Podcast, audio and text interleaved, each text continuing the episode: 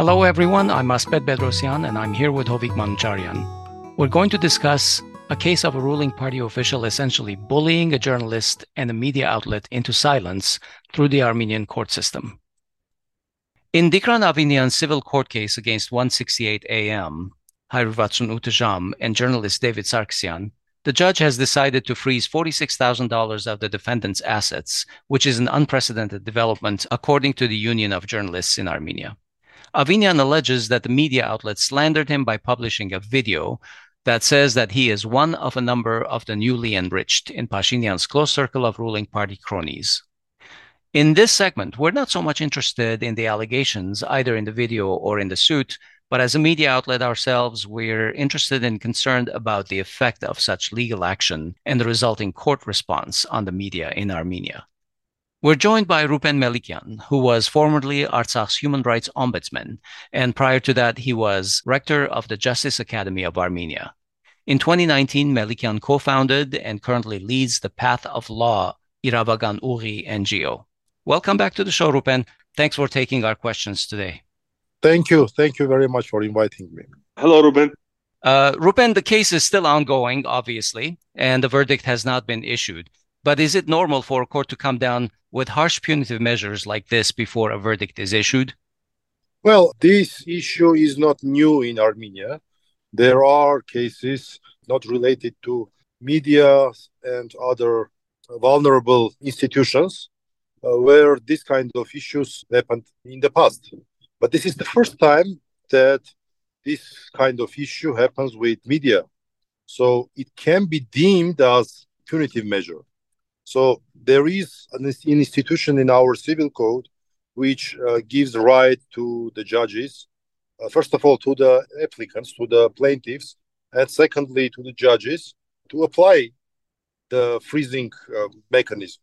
But the judge should carefully kind of investigate, not investigate, but look the, the case and uh, should see what kind of public interests are involved in that case. In this particular case, there is very important public interest issue connected with normal operation of a very popular media outlet in Armenia. So 168.am uh, is a media which is headed by the head of the Union of Journalists uh, Journalists of Armenia. Right. Uh, so that's not the the last media in uh, in our media atmosphere, let's say. Right. So, Satik uh, is uh, head of the Journalistic right. Union. So, taking into account the, the considerations of, of that kind, I would say that uh, this is an unusual issue, unusual uh, measure that was taken by the court. And one of the reasons that this is unprecedented is that I personally took part in many cases uh, like this. So the cases where the slander, when uh, alleged defamation issues were uh, arose from the applications of the plaintiffs related to the ruling party. But I, I don't remember any case that the plaintiff um, asked the court, made an action of uh, freezing the operational budget of uh, of media, of journalists, by the way, also he is very famous one. David Sarkisian yeah. is one of the young leading uh, journalists. Ruben, in, in fact, uh, in fact, my question was re- specifically related to that. The court action was in response to Tigran Avinyan's demand, exactly, uh, which was to freeze the assets. And you know, note that, that there's also there's an absence of demand. Some say that the demand could have included maybe taking down the material temporarily. Do you believe that immediately going to this demand of freezing assets is that normal? And is that goodwill i don't think litigation so. or is it? I don't think so. Formally uh, the, the plaintiff has right to ask the court to freeze the assets. So formally it's uh, within the uh, boundaries of law. But the practice is that in such cases in cases like this i haven't heard that any plaintiff asked the same to the court although I had many cases like this, you know. So what I'm saying is that this is unusual, not because the, it's uh, contrary to law to ask the court, but because it's contrary to uh, established practice. And the second issue is that uh, when asked, the, the judge, the court should have rejected that request. You know, so uh, the court always has right either to grant or to reject the request like that. And there are many cases where courts are rejecting requests of the same kind in unrelated yeah. cases. In unrelated cases, the cases which uh, are not related to the media. Do you suspect uh, administrative pressure being applied on the court to act in this manner? I ask because recently, I believe, in a government session, Nikol Pashinyan talked about his circle and, and government officials being more strict with cases of alleged uh, defamation. You know, do you think that statements like that or any other actions by this uh, government could amount to administrative pressure? Well, uh, in order to understand what the situation is in the judicial branch of our government, uh, I would say that a governing body of the judiciary, of, well, for for United States, let's uh, say that it's it's like Supreme Court, right? So we know how the Supreme Court is uh, formed and what are the criteria of becoming a Supreme Court justice, right?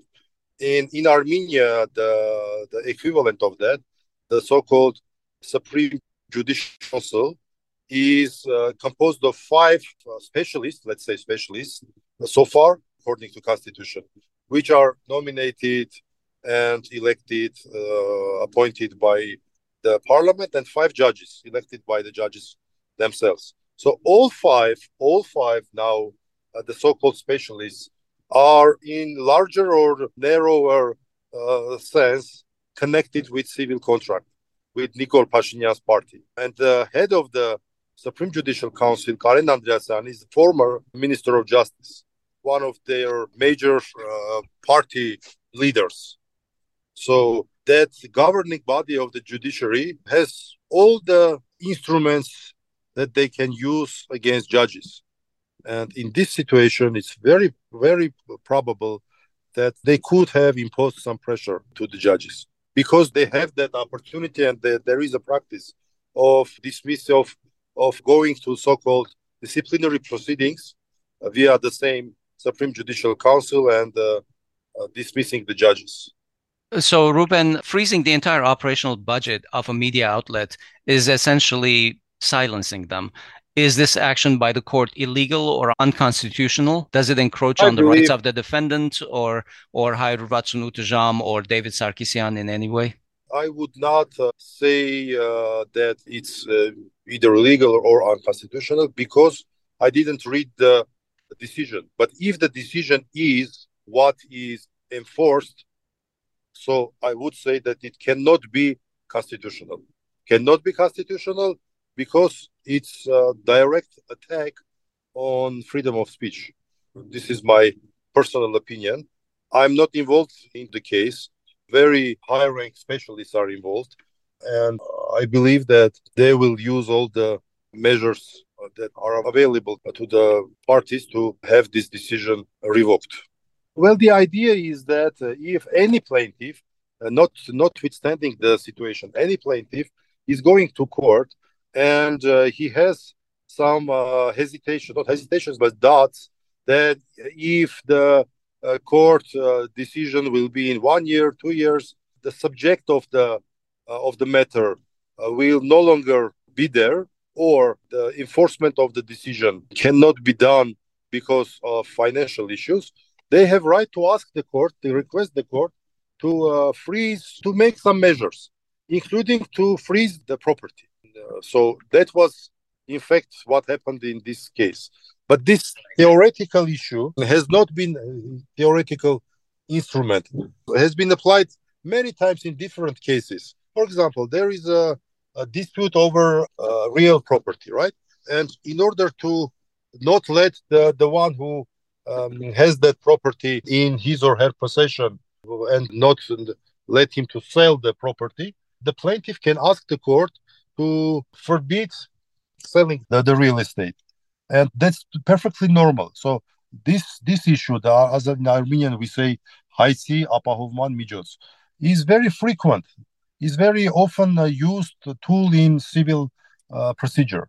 But in cases which are involving the media and which are cases involving with this or that uh, position, article, or other media activities.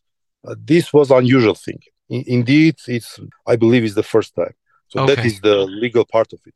Ruben, I'd like to zoom out a little bit and talk about the effect of external factors into all of this. This regime has been criticized by opponents going as far back as the initial days of the so-called revolution in 2018. Uh, we remember the cases of surrounding the courthouses in 2019.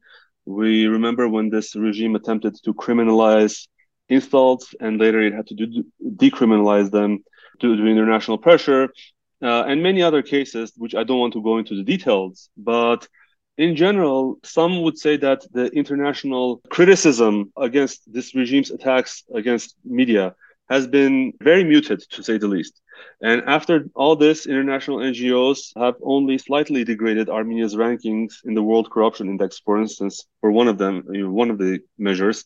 Critics would say that the West and the NGOs are still treating this government with kid gloves. Pashinyan, in turn, for instance, has blamed the media themselves for causing the downgrade through uh, negative reporting.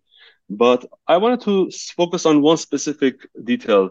As recently as last week, USAID allocated over 17 million in support of Armenian media. Now we know that traditionally many of the recipients of such aid are, you know, which which political camp they belong to. So I want to ask, what is the role of international organizations, uh, the civil rights watchdogs, the NGO community at large in Armenia, enabling this kind of behavior and have you seen the NGOs, the civil rights community, for instance, criticize Pashinyan regime appropriately for this latest incident? Well, uh, unfortunately, uh, the context of Armenian governments uh, and international human rights organizations relations is very far from human rights issues. My personal opinion like opinion of many other people in Armenia is that international large stakeholders pardon many wrongdoings of Armenian government because of larger political, let's say, scenarios or agenda. And uh, this is one of the examples that human rights issues are not as pure as they were or seemed to be 20 years ago, even 10 years ago. And they are closely connected with political issues. So if even 10% of what this new government, no, not new, it's already five years, the government of Pashinyan has done and is doing against uh, freedom of speech, against independence of uh, judiciary, against other fundamental rights, against the right of uh, fair trial, uh, right of freedom of liberty, uh, freedom of uh, security of people, so not to be arrested voluntarily. so all these issues, if even 10% of what they do had been done by the previous regime, previous government, I don't even imagine what would happen with reports uh, of you know, various international organizations. Statements would be there, and other leverage would be uh, used. So I believe that the main reason is political agenda. The political agenda, uh, where still Nikol Pashinyan is. Um, many people in the West have uh, have hopes in Pashinyan in, and and his government's broader uh, policy. Let's say geopolitics. Ruben, specifically about this one case, uh, the USAID $17 million. In your experience, do we know what this support looks like? What does what does quote unquote support mean? Uh, where mm. does this money go? Uh, because uh, one thing that came to our attention, according to some metrics, $17 million is more than double the amount of all of the advertising revenue of this industry in Armenia. Yeah, exactly. You're right. I can only suppose, uh, based on the previous uh, experience, that that money could go to the so-called uh, NGO sector, the NGO sector which is accepted by the West, the NGO which partly or even mostly can be described as government uh, NGOs, so um, gongos, government. Uh, uh, it is a term, right? Gongo. So gongos, which are governments have control over that NGOs. It's one, and second, uh, directly connected with the current government. Okay, thank you so much for joining us, Ruben. Uh, we appreciate your time. Thank you. Bye bye. Okay, that was our show. We hope you found it informative. Please find us on social media and follow us, like us, subscribe to us, and so on. You can find our links on our profile pages. Thanks, and talk to you soon.